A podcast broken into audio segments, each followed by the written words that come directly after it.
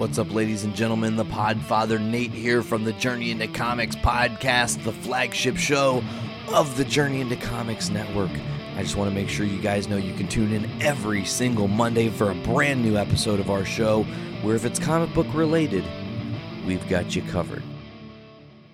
The following, The following journey into comics. Journey into It's a comics journey into There's a Journey into Comics Journey into Comics Journey into Comics Network Network Network Network. network. network. production. production. To a nicer guy, it couldn't happen. I'm the man of the hour, the man with the power. Diamonds are forever. He put hard times on Dusty Rhodes and his family. And what you gonna do, Andre? History beckons the macho man. Yeah. The best there is, the best there was. Austin 316 says I just whipped your ass. Two words for ya. Two, whee!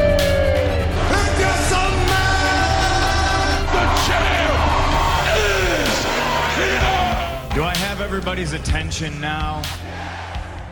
What's up, ladies and gentlemen? Welcome to season three, episode six of Journey into Wrestling. It's me, it's me, it's NJP, your host, Nate. Hope everybody's doing fantastic on this fly ass Sunday. You guys, I'm about to do something that we've never really done at great length on this podcast, and I'm really excited to jump into genuinely uncharted waters. I did something very much outside of my comfort zone over the weekend and I actually sat back and I checked out Impact Wrestling Bound for Glory. What? Oh, yeah, it's true. So check this out. Here's a funny little story. 13 years ago, Podmaster Brando over at Game Addicts Podcast, check them out at GameAddictsPodcast.com, uh, introduced me to TNA Wrestling, Total Nonstop Action Wrestling. This was at a time they had people like Samoa Joe and AJ Styles, Petey Williams, and Eric Young, and um, Bobby Roode and James Storm, and uh, an amazing list of talent.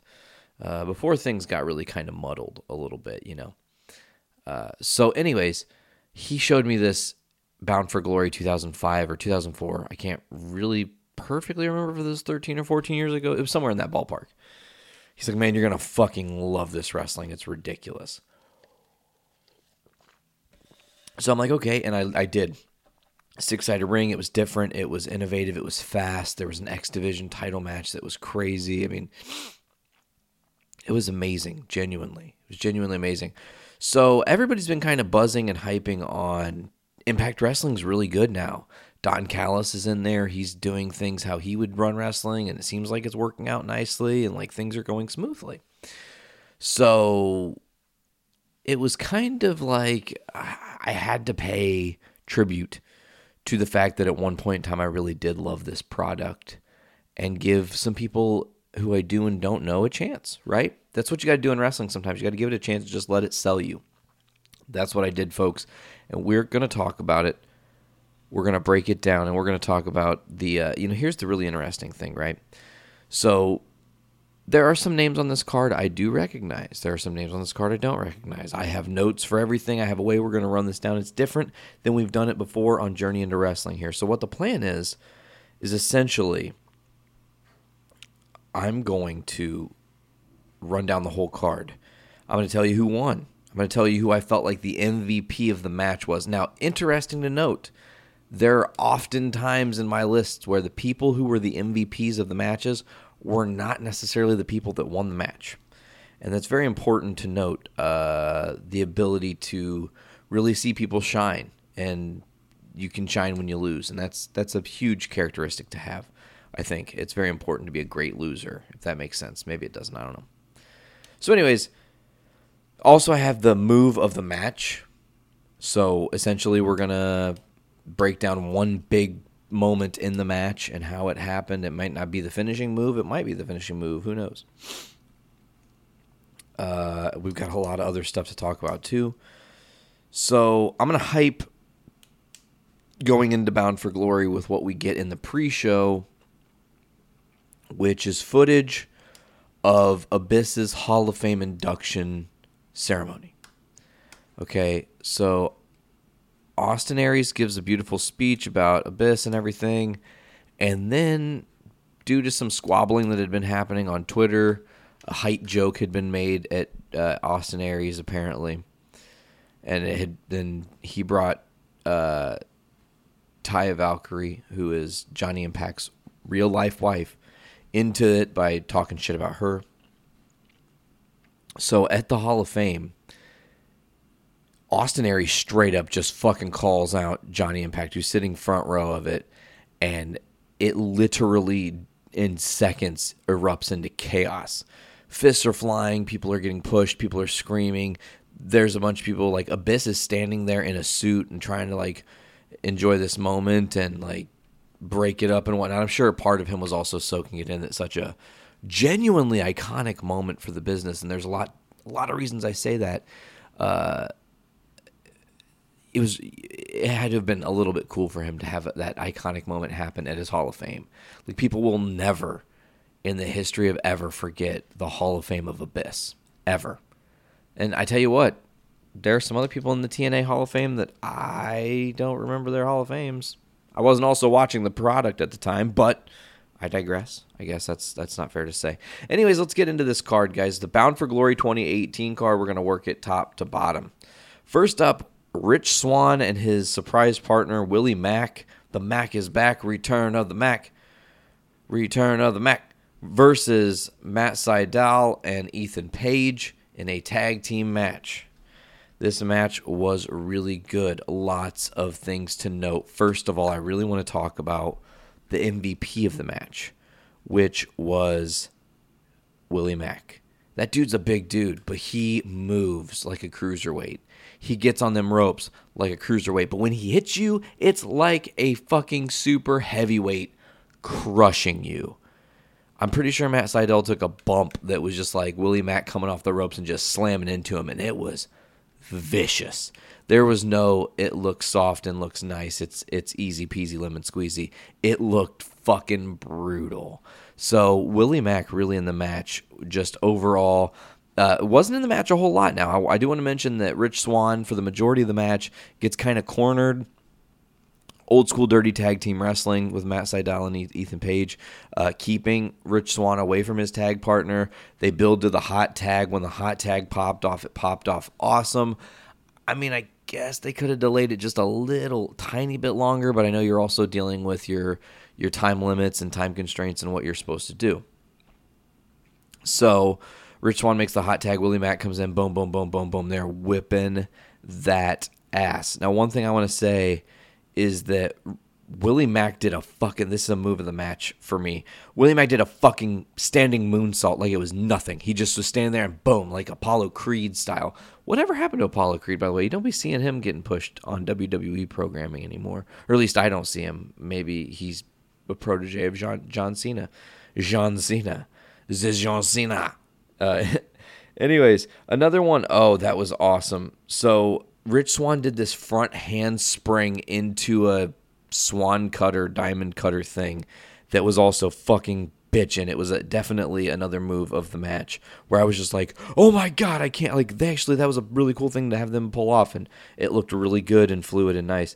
Uh, ultimately, Swann and Mack pick up the victory, and in the post, after they do like a little quick I don't, I don't. It was kind of a promo for the company that obviously is advert uh, that um, obviously is sponsoring Impact's Bound for Glory, which I can't remember. It was a C company, but uh, like the letter C, not uh, like in the ocean, a C company. So uh, they're talking about like people getting put up to the front row or some shit or whatever, and that was cool. And then Willie Mack said we set this bitch on fire. And then threw the mic down. He was not wrong. They had one hell of an opening match. Uh, up next, we got a quick like backstage segment with LAX where Konnan got jumped. It, eh, it was really shitty. I, I don't. They're. I hate to say it. That's the one thing that TNA is really bad at is their backstage segments and making it feel like it doesn't when people are out there wrestling, it feels like wrestling. But when they're in their promos, it feels like kids in high school recording promos trying to get it right. And I know not everybody's amazing at promos. I'm not. I'm not claiming to be good at promos at all. Uh, but it's just it there's a there's a, a shift. I don't know if it's how they film it or it's something about it. There's something about how they do this that just makes me kind of shut down. I thought it was a really boring, weird segment because it's like, oh my god, Konnan's been attacked. What the fuck is happening? You know, uh, crazy. So then we boom back to the ring where we've got Eli Drake, uh, uh, an amazing talker. He was very fantastic to listen to on the microphone and listen to him talk about this open challenge. He uh, says he wants to face anybody from New York in an open challenge. Doesn't matter who it is. And all of a sudden, out comes James Ellsworth, who gets booed the fuck out of the building. You fucking suck. Fuck you, Ellsworth. We don't like you. Fuck off. Everything you could think of, people were yelling at him and chanting and whatnot. And uh, Eli Drake even noted, he's like, fan favorite, huh? Like you're not the, the hype that WWE built you up to be. Not a lot of people really like you, James Ellsworth.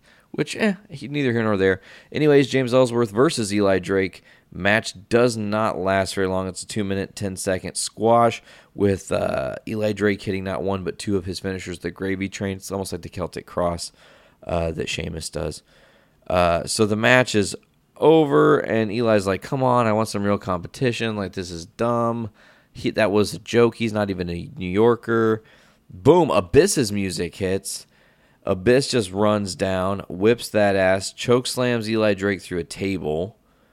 Uh, it didn't actually get considered a match, even though the ref started to be out there and then it wasn't a part of it. It was very confusing, but I, I, it doesn't matter. It was still an entertaining bit. It made Abyss look amazing. I thought he was the MVP of that portion of the card. And then, of course, I thought Eli Drake just shined through and through um, winning that match versus James Ellsworth. Uh, up next, we had. I don't know. This was a match that I was really, really excited for. Like I, I Tessa Blanchard was on the uh, All In card in that amazing Fatal Four Way and won, I do believe. And uh, Taya Valkyrie, I had kind of gotten a briefing on because of the shit that had been happening with Johnny Impact and Austin Aries and that she had been drug into that or whatever. So these two put on a fucking amazing match. They went 10 minutes 36 seconds for the Impact Knockout Championship. Uh, back and forth. And I tell you what, Tessa Blanchard typically looks really strong against all of her other opponents because she's built a little bit differently. She's a little bit more muscular and a little more ass kicker. Taya Valkyrie is just on that same level, but different, bodybuilder galore, and just pushed right back. It was a very evenly matched bout.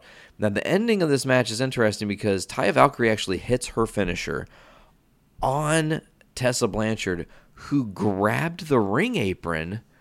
The ring apron gets stuck up on the ring, so the ref starts fucking with that.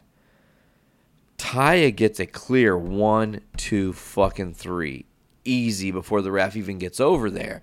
Then when he gets over there, he gets a two and a three quarters count. So almost six count worth of, of time has passed. Taya should be the knockout champ. She does not, however, win. Ultimately, Tessa Blanchard picks up the victory. Uh, I will say the move of the match, which I fucking dug, was Tessa Blanchard did a flying code breaker off the top rope, and it looked so absolutely wicked like just the way she performed it, the the way she I I don't even know how to really describe it. It was just the way that she uh, my cat's going crazy if you guys can hear that. But uh, I don't know, just overall that was a cool flying code breaker. She just had the the fluidity of it at all. It, it's hard to do a, a move.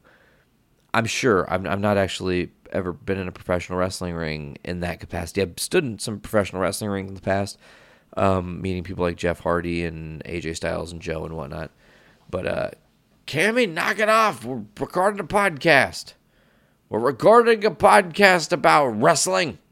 And you're not invited, Cammy, because you don't talk about wrestling. You just meow. So, anyways, drink break brought to you by. Looks like we're going to get poor entertainment check that out every other Tuesday right here on the Journey into Comics Network. Coming up this week, you got Journey into Comics 1 214 and then you got Poor Entertainment episode 6, I do believe. and then Adulting Ain't Easy, and then Podcastrophe, and then Gallifredio, and then another episode of Brews with Dudes, and then back around for the end of the week. Best of the week. So that's what you guys got coming up this next week for Journey into Comics Network. Now, let's get back to that drink break brought to you by Poor Entertainment. Delicious Pepsi Cola. All right, back to it. Okay, so Tessa, Taya, awesome match. Mad kudos to you guys. Up next is kind of what I thought was a li- one of the two shit shows, kind of, of really, uh, of this card. Eddie Edwards versus Moose. Now, these guys are former best friends. Moose turns on Eddie Edwards to go into this storyline with Austin Aries, align himself with Austin Aries, become more of a heel. And then, oh shit. That's some Journey into Comics news, but I can't talk about it. Fuck. I'm sure Journey into Comics will be covering that. So, anyways, uh, Eddie Edwards versus Moose is a singles match that ends very fast by disqualification. Uh, Killer uh, Killer Kross shows up and fucks up Eddie Edwards, meaning that Eddie Edwards wins by disqualification. Um, and then out comes Tommy Dreamer with the save. Dreamer and Eddie Edwards get put into a tag team match to go up against Moose and Killer Kross. So here's a couple things from this. First of all, uh, the MVP of the first part of this match is Killer Kross because he just shows up and beats the fuck out of Eddie Edwards, and it's like, oh, you know, what did you expect? You know, I don't, I don't really know what else you were expecting. Uh, Eddie Edwards does win there. There was no move of the match because there wasn't really much moves. It was just all of a sudden it was into bullshit, I guess. This tag match was fun though. Eddie Edwards, MVP of the tag match. I didn't really spot a move of the match that really stuck out as something that was incredible to me, but there were some interesting moments that happened that made me write down some shit to remark to you guys. So there's an, a hilarious chant, "You sick fuck, you sick fuck, you sick fuck, you sick fuck," right? Uh, because Eddie Edwards drank water out of the mouth of Tommy Dreamer to spit at Moose.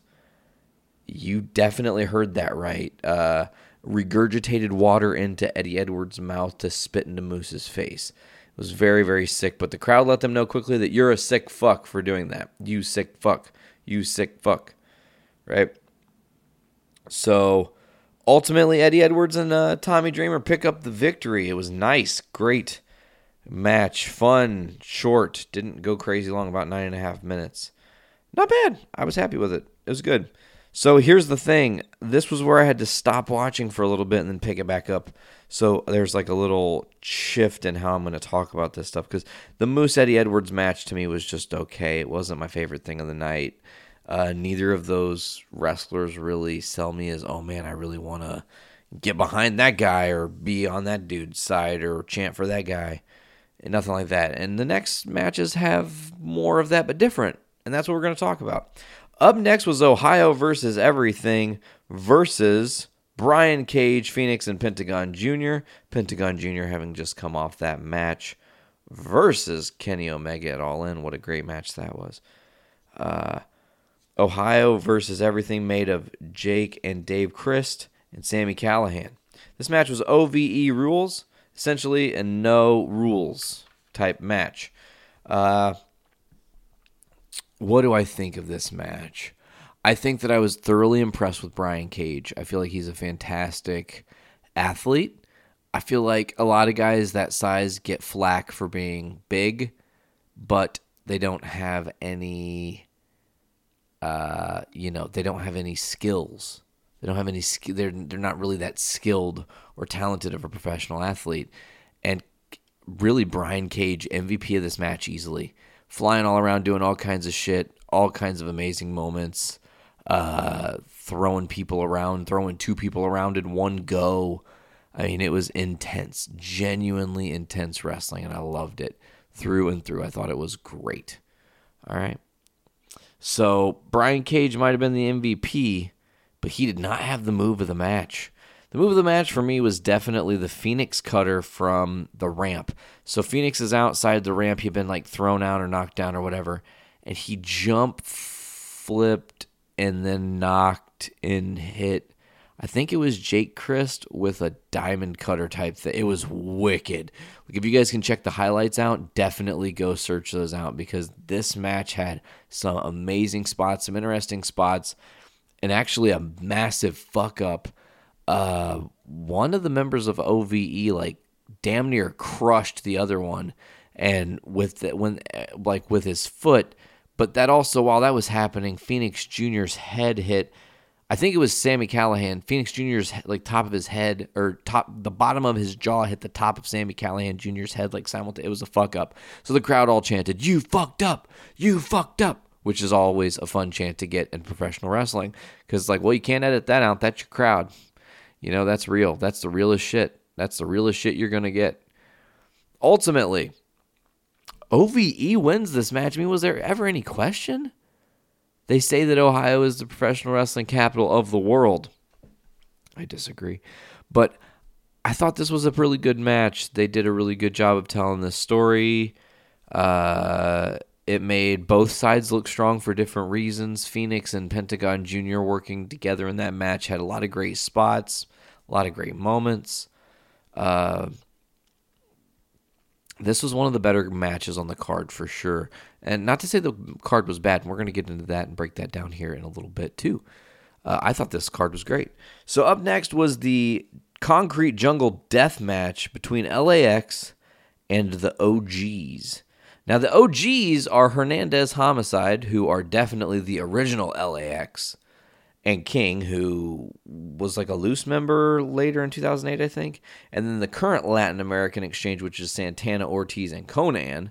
So Konnan, K Dog, Kato, uh, obviously recruiting Santana and Ortiz much younger, and they are also your Impact Tag Team Champions. You're wondering, Nate, what in the fuck is a concrete jungle death match? I've not heard of this one before. Let me tell you some shit, my friends. This match was terrifying. As a fan of wrestling and a man who has knowledge of what happens to the body when real dumb shit happens and you get hurt, like being Calamity Nate sometimes in my life really made me appreciate this match on a whole different level. So, literally, they uncovered the ring. The only thing that was on the ring for the wrestlers to take bumps from were the 2x4s, the wooden 2x4s that go across the whole ring but they aren't like drilled in or anything. They have to have give and kind of move with the flow of wrestling so that, people, that when the bumps happen, they're a little gentler. So these planks just move and create space. Not even into the match. We're not even, the match hasn't even started, and one of the planks is already up and offset. So if anybody takes a bump on that shit, it's a sharp edge that's to fucking wreck, let's say, their back or their knee or whatever they were to hit. It would fuck them up, or they could twist their ankle even, right? So the match doesn't even start, and everybody's trying to get this fucking board down, and everyone's kind of panicked. The match starts, and K- oh, also, can I mention no um, turnbuckles, no protection on the outside. It's literally the ring is as exposed as it can be. The softest thing in the entirety of the ring is the ropes, and they're really not that soft either. Uh, so it's a legit like fucking war.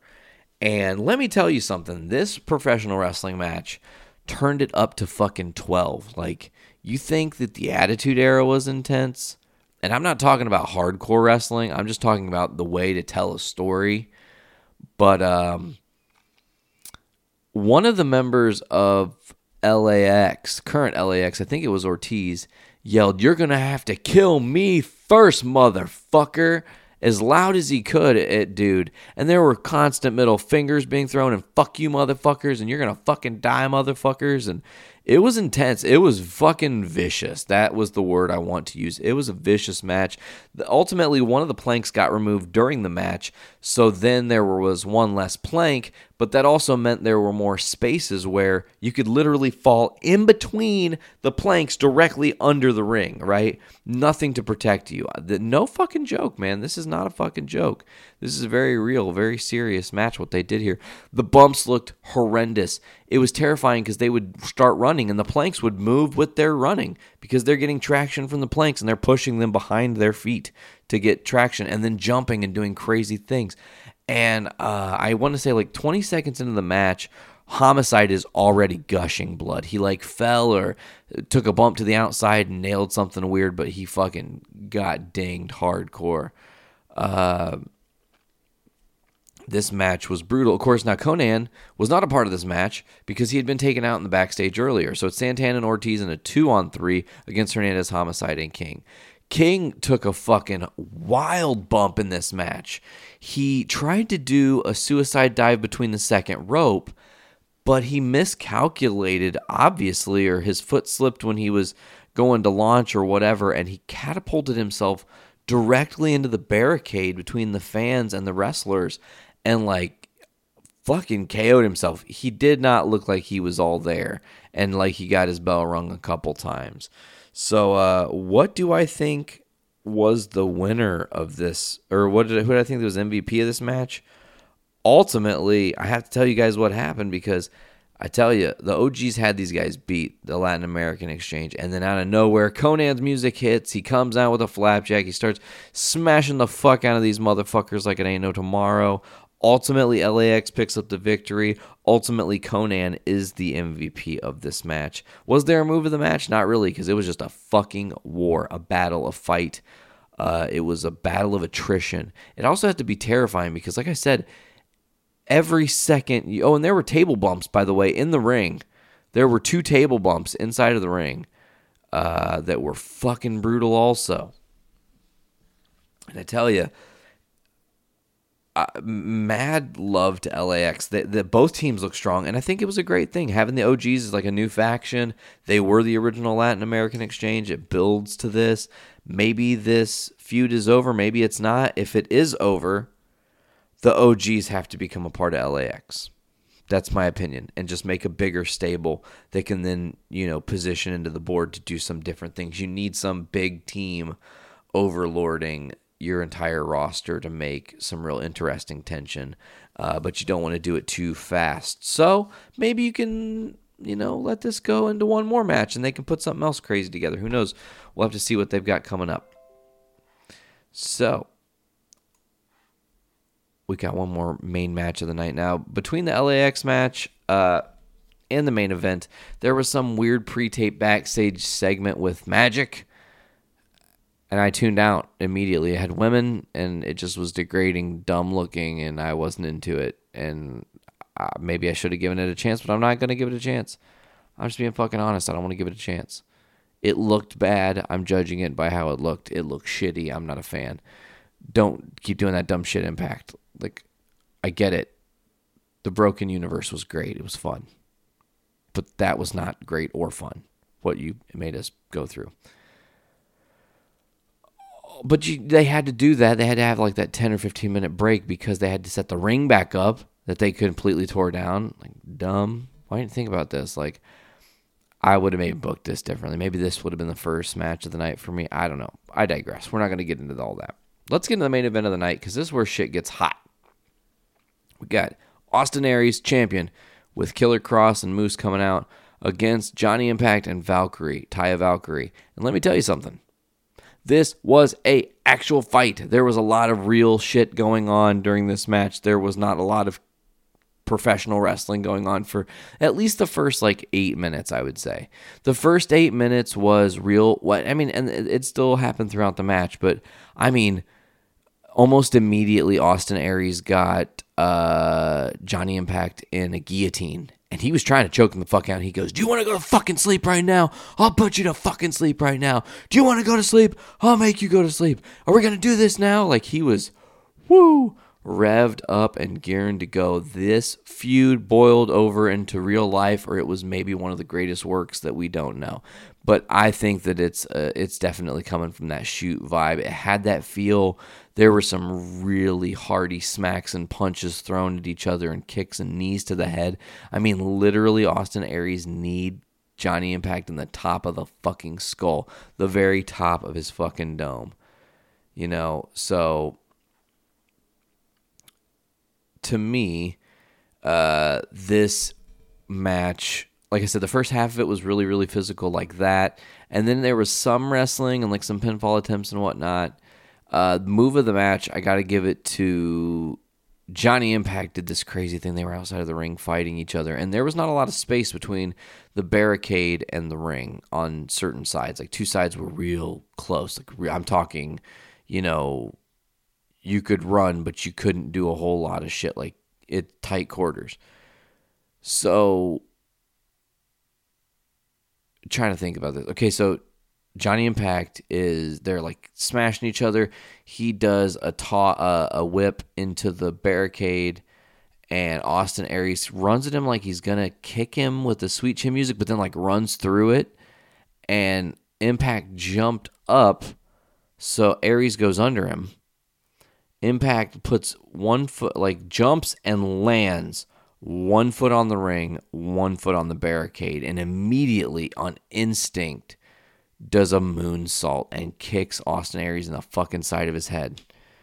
It was wicked. It was the easily easily the move of the night. Not just the move of the match, but the move of the entire night. It was one of the wildest spots I've seen um, so quick react like that because it seemed very real that he just on instinct said "fuck you," I'm going to do this thing and fuck you up, and they didn't. There it didn't seem like there was any planning of this match. Like they went to war. The end. They went to war there because there was not a lot of swings and building the crowd. This was just a fight. Uh, who do I think is the MVP of this match? Taya she got inter, uh, involved just verbally by talking and saying "fuck you, little man" and whatnot like that, and flipping off Austin Aries and whatnot. And Austin Aries staring her down a lot during the match, which was intense as well. And then uh, I just it was weird because I didn't know if Austin Aries was like trying to be sexual towards Taya or like intimidating, but it kind of was like almost like he was trying to be like you you want to you want to like you want to come see my dick but uh, that was not the case. Uh, she was very unpleased and unsurprised by, uh, unamused by Austin Aries and his uh, his ways. But she took a nasty bump. Oh man! So this is one of those things where, again, I don't know if they planned this, but if they didn't, holy shit, I would. There was some anger, right? So uh, Austin Aries comes off through the ropes uh, on a suicide dive into Taya. Taya? Taya. It's Taya. Uh, into Taya and like smashes her into the barricade. She nails her head on the fucking uh, barricade. and she was just down, down, down. And as soon as it happened, Impact like freaked the fuck out and just started haymakering and just fucking up Austin Aries and smack and punch and kick. It was brutal, you guys. Back and forth, back and forth, back and forth. Ultimately, Johnny Impact hits the Starship Pain, pins Austin Aries to become your new Impact World Champion. Here's an interesting thing. He hits the move.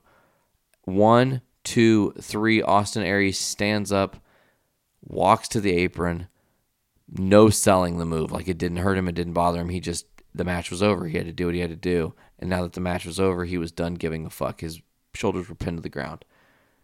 So then he got on the ring apron and started flipping off Don Callis and saying, fuck you, coward, and flipping off some of the fans and shit. It was crazy. He was so violent and going crazy and fuck you and fuck this. And you could tell that everything that happened in the ring between him and Johnny Impact was very personal throughout, and it didn't seem like a shoot at all.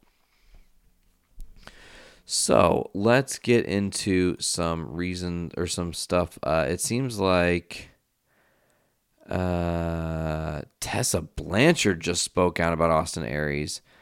And uh, let's see what she had to say about the incident at the end of Bound for Glory. Tessa says, I just think, or I think it was just a lot of Austin being Austin. That's I honestly don't know what to think about it. Just watching it, I was kind of just like at a loss for words, I guess, because I don't know what to think. To myself, yeah, of course, I'm sure everyone has a lot of questions. There is a lot of uncertainty. The whole locker room was kind of not really sure what was going on, I guess.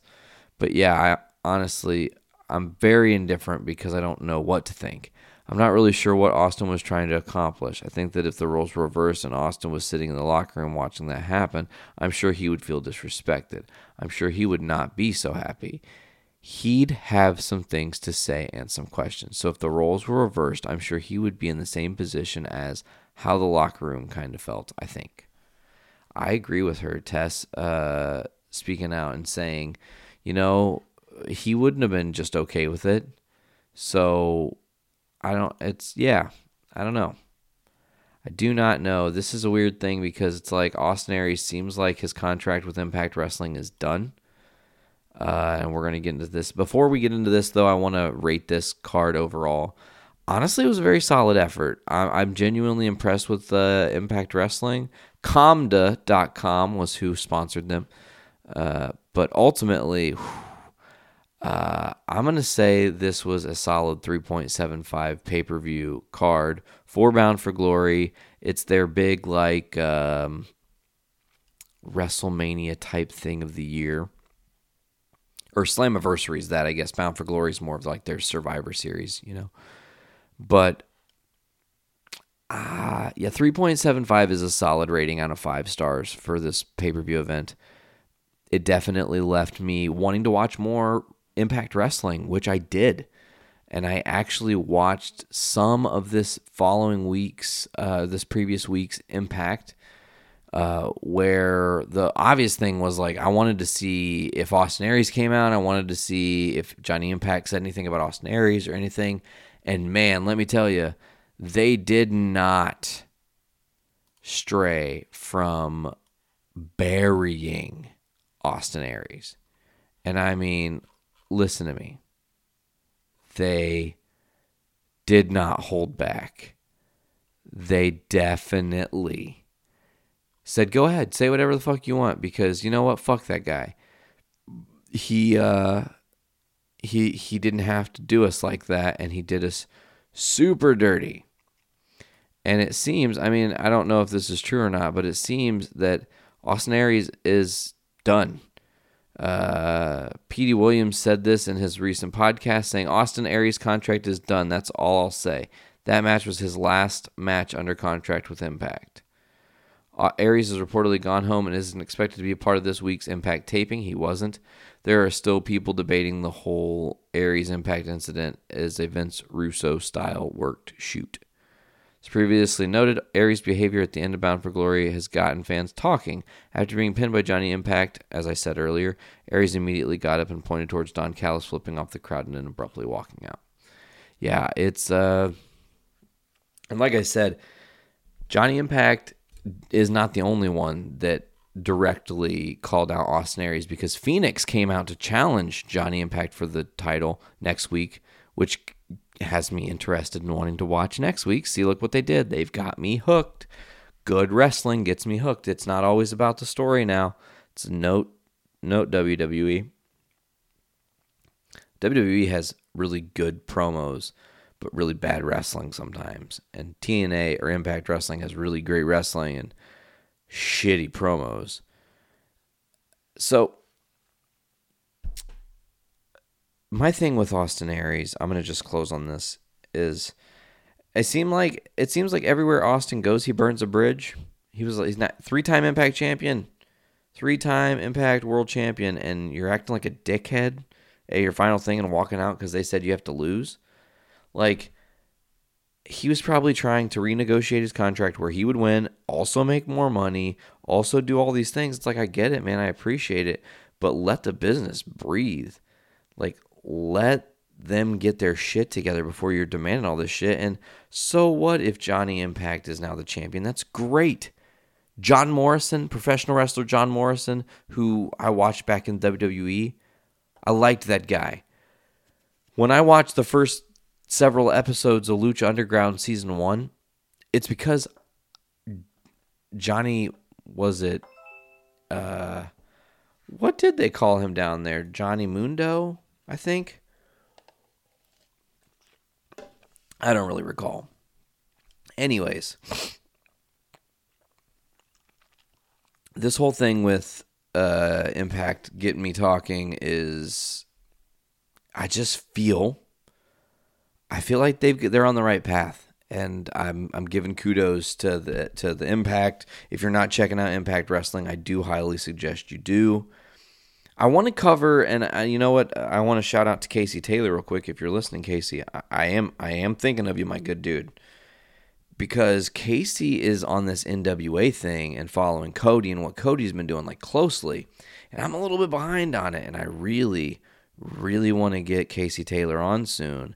And actually, in a little under a month, we've got something planned where a bunch of people are going to be coming onto the show. We've got a cool uh, idea laid out and planned for Survivor Series weekend.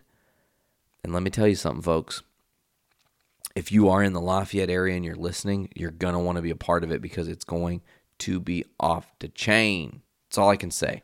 We're going to be announcing it soon, I hope.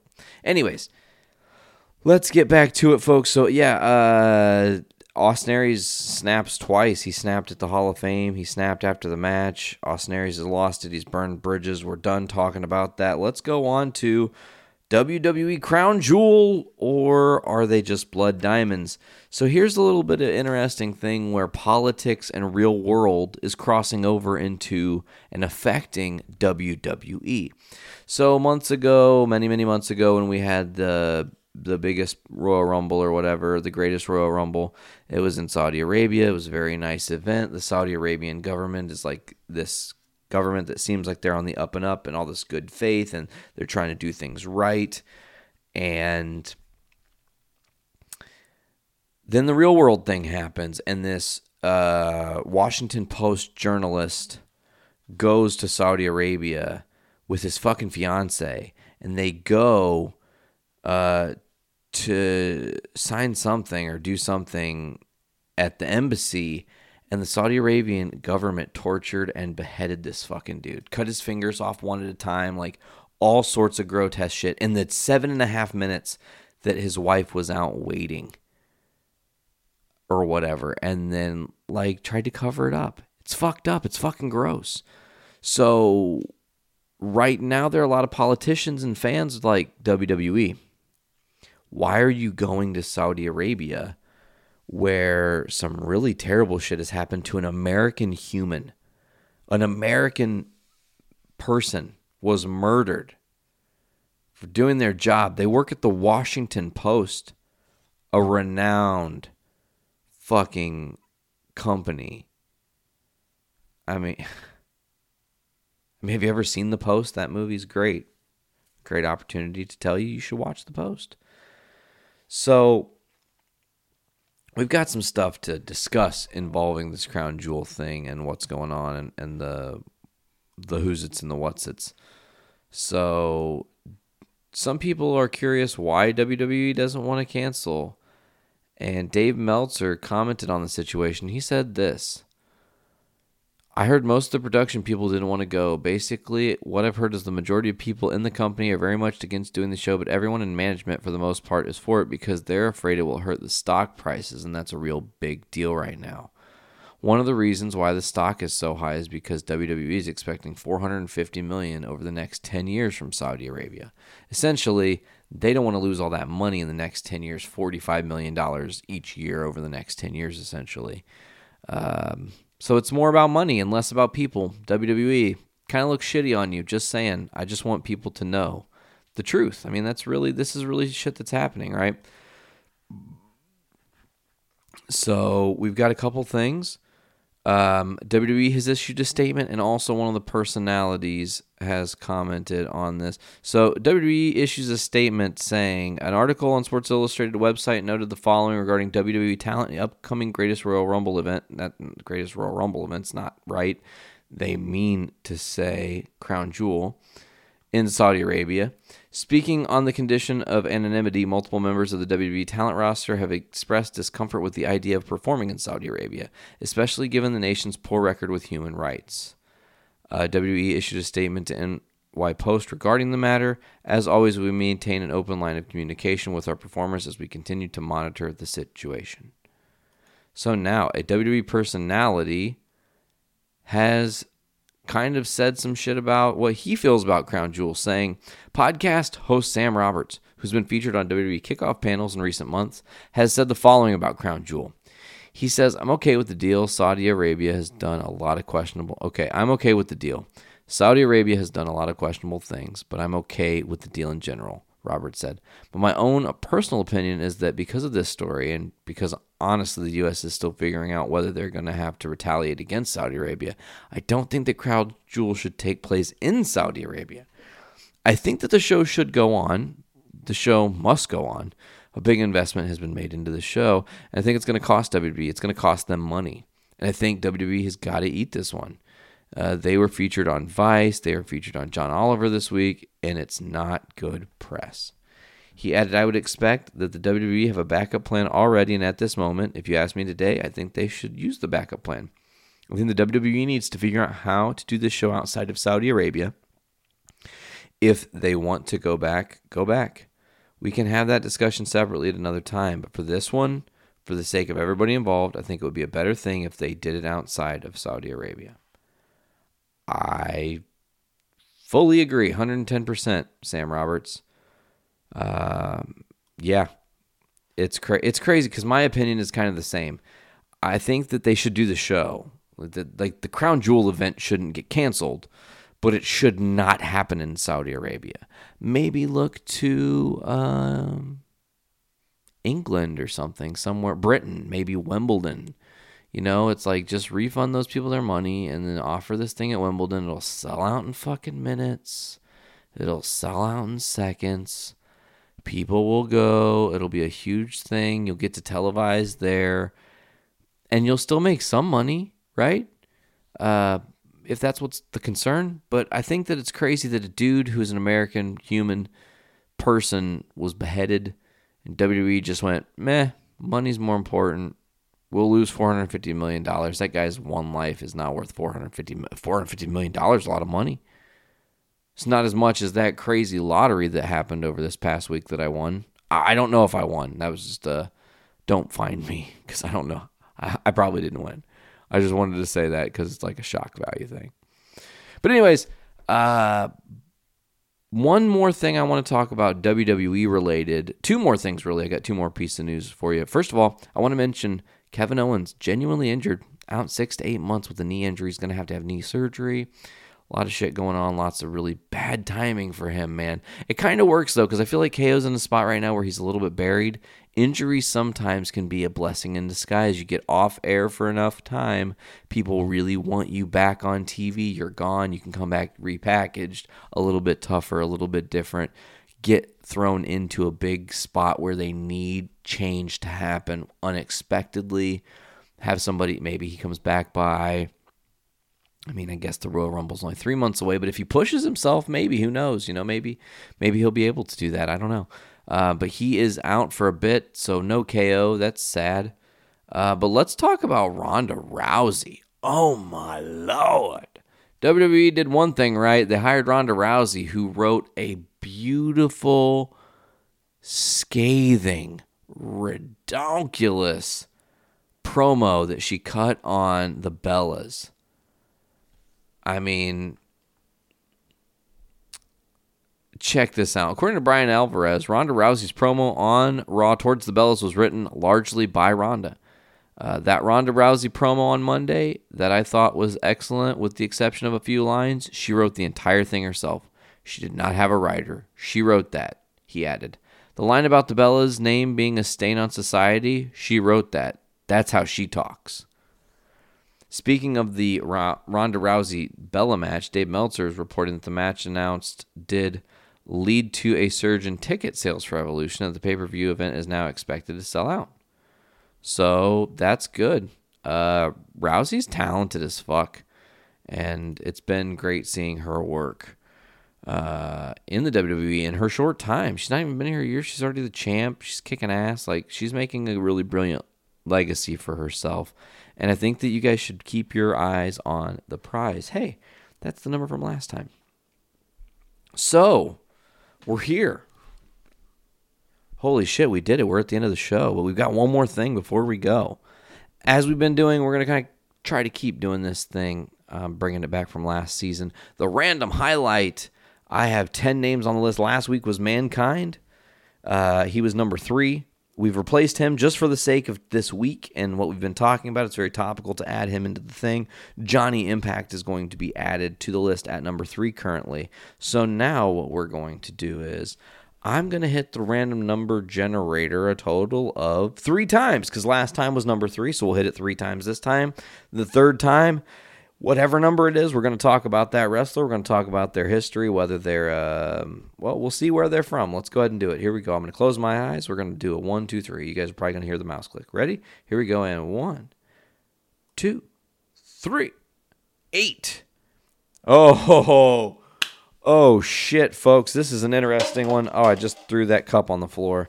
That's how excited I was. I threw a fucking cup on the ground because, ladies and gentlemen, my name is Paul Heyman, right? I can't do a Paul Heyman very well, but Paul Heyman, amazing, amazing, talented, phenomenal human in the world of professional wrestling. And I say that because of this. Here's the deal Paul Heyman breaks onto the scene in the 90s as the guy that brings ECW to life. Uh, making it something special and different and extreme. And Eastern Championship Wrestling becomes Extreme Championship Wrestling, all on Paul Heyman. And you guys have seen the rise and fall of WWE and or the rise and fall of WWE shit, the rise and fall of ECW. Uh, but I'm telling you, man, Paul Heyman is kind of a visionary. If he would have had more money in the '90s and had better uh, ability to get visually a larger audience, I think that they would have maybe taken over both WCW and WWF at the time because they were kind of cutting edge. They were pushing the bounds to limits that people were even going, holy shit, we can't show that. We can't have Beulah McGillicutty's titties showing out on TV at Barely Legal 97. Like, what the fuck? You know, so Paul Heyman had this long storied thing with ECW and just like was the stalwart that created it. And then it's done and it's all over. And what does he do? The smartest thing, he gives it to Vince. He says, let's run with it, man. See what can happen. And then they do the invasion storyline, and Paul Heyman transitions from a manager, again, talking on behalf of the alliance with Stephanie. And here we go. It, it starts one of the greatest storylines, in my opinion, in professional wrestling WCW, ECW versus the WWF, Team W Team Alliance versus, uh, you know, everybody else essentially. And it, it was cool, man, and it was weird because there were some names that should have been there that weren't there, and you don't have RVD at that time, and and Sabu wasn't a part of it and whatnot. But you had some guys from ECW that were there, some WCW guys that were there. Again, not necessarily the WCW guys you expected or wanted there. Maybe you were hoping Goldberg or Sting or somebody were, but that, that didn't happen. Let's get back to Paul Heyman. Heyman transitions and does some commentary as he had done in WCW or in ECW and whatnot. And then in 2002, just the next big thing breaks onto the scene. And we get our first taste of Brock Lesnar, and he is a genuine monster, a genuine devastator. And who do you have talking him up? Who do you have selling him as the greatest that will ever be? Paul Heyman. You know who was also a Paul Heyman guy? CM Punk. He was best in the world for a reason, and I mean that. 434 days, one of the greatest championship reigns of all time, CM Punk, because of Paul Heyman. Brock Lesnar's title reign, which I think beat CM Punk's title reign, possibly. Paul Heyman. So I want you guys to think about it, man. Paul Heyman is a manager that has literally kind of done it all, right? I mean, he's done some storylines, he's done some goofy shit, he's been the commentator, he's been a heel, he's been a face, he's been with champions, he's tried to bring up people like Curtis Axel and all these things, man. Paul Heyman genuinely, genuinely deserves a special spot in the Hall of Fame. His own very special wing, the Paul Heyman wing. Because, man, that dude gets it. He gets it. He is a visionary for professional wrestling. And uh, maybe he'll do some more interesting stuff. Maybe he'll have another super talented future star to help bring up. Um, but Brock is supposed to be at Crown Jewel. They can't even sell that pay per view right now because of all the shit that's going on. So, anyways, folks, before we get out of here, as always, you can check out the Journey into Comics and Journey into Wrestling podcast at journeyintocomics.com on the Journey into Comics network. Go to iTunes, Podbean, Stitcher Radio, Google Play Music, Spotify. Search Journey into Comics Network. That's where you can get all the shows on our network in your face. Also, don't forget to go to podcastrophypod.podbean.com to get Podcastrophy's show and give them some love. You want to subscribe to them. They're still a part of the Journey into Comics network. They've got extra content, though, that you can just get on their feed that's just like whenever they can record it, it just comes up. You'll always get your show on Thursday. Don't you guys worry about that. But, uh, you know, they have some fun extra content. So if you're a fan of Podcastrophy, don't forget to go there. Also, go to patreon.com backslash journey into comics and give us some fucking money. I'm not kidding, folks. We need your support. We need your love and your help. You've been listening to our shows. We've been seeing the downloads coming from all over the world. Give us some dollars to get that early access, the exclusive content. You can get buttons, stickers, fucking t shirts. I'll give you lessons on how to podcast if you want a podcast, but you're afraid to podcast. There are so many tiers we have available for you. I mean, I, will help you develop a podcast for our fucking network if you give us some fucking money. I don't care. I mean, I do care. I genuinely care. I just, we need more help, folks. This is me calling for help. The Journey into Comics Network needs help. Let that help fall from the sky. Please help the Journey into Comics Network and let the help fall from the sky at patreon.com backslash journey into comics. All right, folks. Well, this has been season three, episode six of Journey into Wrestling. We're going to call this one Glory Bound. I have been your host, Nate. Thank you guys so much for joining me. Later.